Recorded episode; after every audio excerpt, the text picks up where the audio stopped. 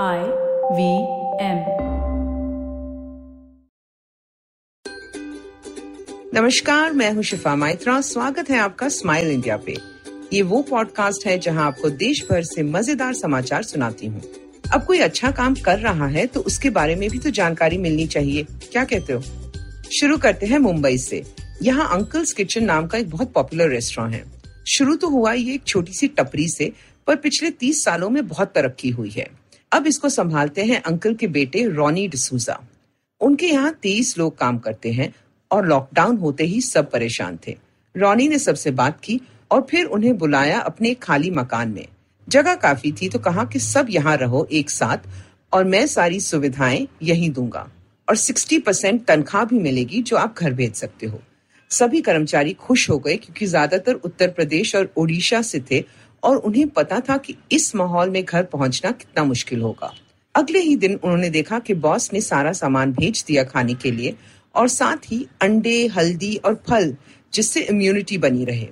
डिसूजा खुद रोज आते थे, हर एक का टेम्परेचर लेते थे और उनके साथ कसरत करते, गप्पे मारते और वहीं खाना खाते थे। 5 महीनों तक ये सिलसिला चलता रहा और अब जब अनुमति मिल गई है तो सभी जन हंसी खुशी रेस्टोरेंट में काम करते हैं। अब ये है टीम वर्क की असली मिसाल। बेंगलुरु में इसी साल खुला है एक नया संग्रहालय। कागजी मुद्रा का ये म्यूजियम एक शख्स की पर्सनल कलेक्शन का देन है। ये है प्रेस्टीज ग्रुप के मालिक रिजवान रजाक, जो पिछले 50 साल से भारतीय कागजी मुद्रा इकट्ठा कर रहे हैं और कुछ नायाब चीजें हैं इनके पास, जैसे एक नोट जिसपे पाकिस्तान की मोहर है और दूसरी तरफ भारतीय रिजर्व बैंक की मोहर भी है। हुआ यूं कि भारत में रिजर्व बैंक 1935 से था, पर बंटवारे के बाद पाकिस्तान के पास तुरंत नोट बनाने की क्षमता नहीं थी तो उन्होंने भारत से मदद मांगी। 1 साल तक ऐसे ही नोट चलते थे वहां। साथ ही रजाक के 750 नोटों की गिनती में वो नोट हैं जो पुर्तगाली सरकार ने शुरू किए थे भारत के उन हिस्सों में जहां उनका राज था। अंग्रेजी ईस्ट इंडिया कंपनी द्वारा छपाए नोट भी हैं यहाँ। आजादी तक कुछ राज्यों में राजा की मोहर वाले नोट चलते थे, जैसे कि हैदराबाद में। कुछ कागजी मुद्रा सिर्फ जम्मू और कश्मीर की थी जिसपे वहां के राजा की तस्वीर थी। ये सब आप इस पर्सनल म्यूजियम में देख सकते हो। रजाक ने बहुत मेहनत से काफी रकम खर्च करके अपने इस शौक को पाला है।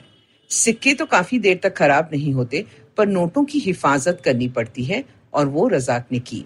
उम्मीद है आने वाली पीढ़ियां भी देख पाएंगी इतिहास का ये हिस्सा जहाँ एक आदमी ने अपने पैसों से बहुत रुपए बचाए। क्या आप जानते हो कि हमारे देश में एक टाइगर प्रिंसेस है?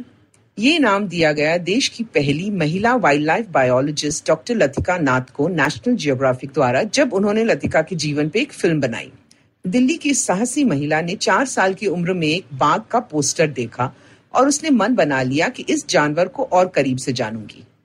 आज वो उनके हित में काम करने वाली दुनिया की अव्वल कॉन्जर्वेशन इकोलॉजिस्ट में से एक है। देश विदेश में वो सलाहकार है जहाँ भी आदमी और शेर के बीच तनाव कम करने की बात होती है। लतिका ने विश्व प्रसिद्ध ऑक्सफोर्ड यूनिवर्सिटी से पढ़ाई की इस विषय पे और डॉक्टरेट भी हासिल की। पिछले 25 सालों से वो मध्य प्रदेश की कान्हा वाइल्ड लाइफ पार्क में काम करती हैं।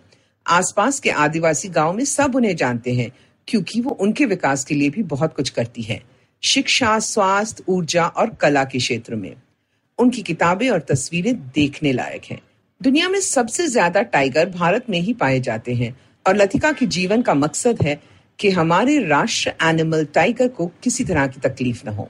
अक्सर हम सब कहते हैं ना कि वक्त कम है, एक दिन में कितना कुछ करूं।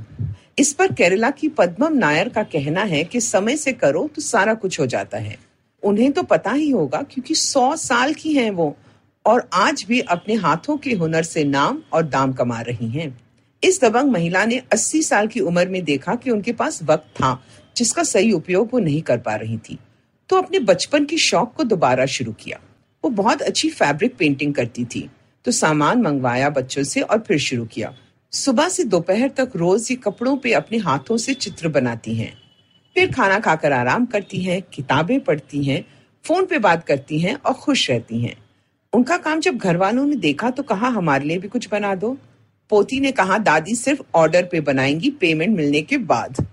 और आज पद्माम जी का काम देश विदेश में दिखता है, कहीं किसी की साड़ी पे तो कहीं किसी और की शॉल पे। वो आराम से काम करती हैं और एक साड़ी पे 1 महीना भर लग जाता है। उनका कहना है कि उन्हें कोई बीमारी नहीं है क्योंकि दिन भर बिजी रहती हैं, हंसती रहती हैं। सबसे सरल सबक है ना, अगर आप अपनी खुशियां बढ़ाना चाहते हो तो ये सही टाइम है। हर साल गांधी जयंती के बाद 2 सप्ताह तक देश में दान उत्सव होता है। आप danutsav.org की साइट पे देखें कि आप कैसे इसका हिस्सा बन सकते हो। इस साल सब कुछ बदल गया है तो कोई मेले नहीं होंगे, पर अगर आप किसी संस्था को पैसे देना चाहते हो तो आप वो कर सकते हो, या फिर अपना वक्त दे सकते हो। हफ्ते में 1 घंटा फोन पे किसी गरीब बच्चे को बोलचाल की अंग्रेजी सिखा दो। एक बार जाकर देखो, आपकी पसंद का कुछ मिल ही जाएगा।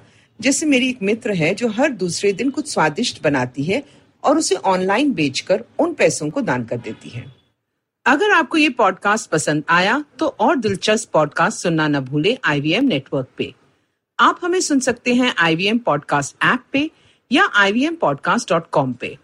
आप हमें सोशल मीडिया पे भी फॉलो कर सकते हैं। हम @IVM Podcast हैं ट्विटर और इंस्टाग्राम पे। और अगर आप मुझसे बात करना चाहते हैं तो मेरा हैंडल है @Shifa Maitra इंस्टाग्राम और ट्विटर पे। मैं आपसे जल्द मिलूंगी, तब तक हंसते रहो और हंसाते रहो।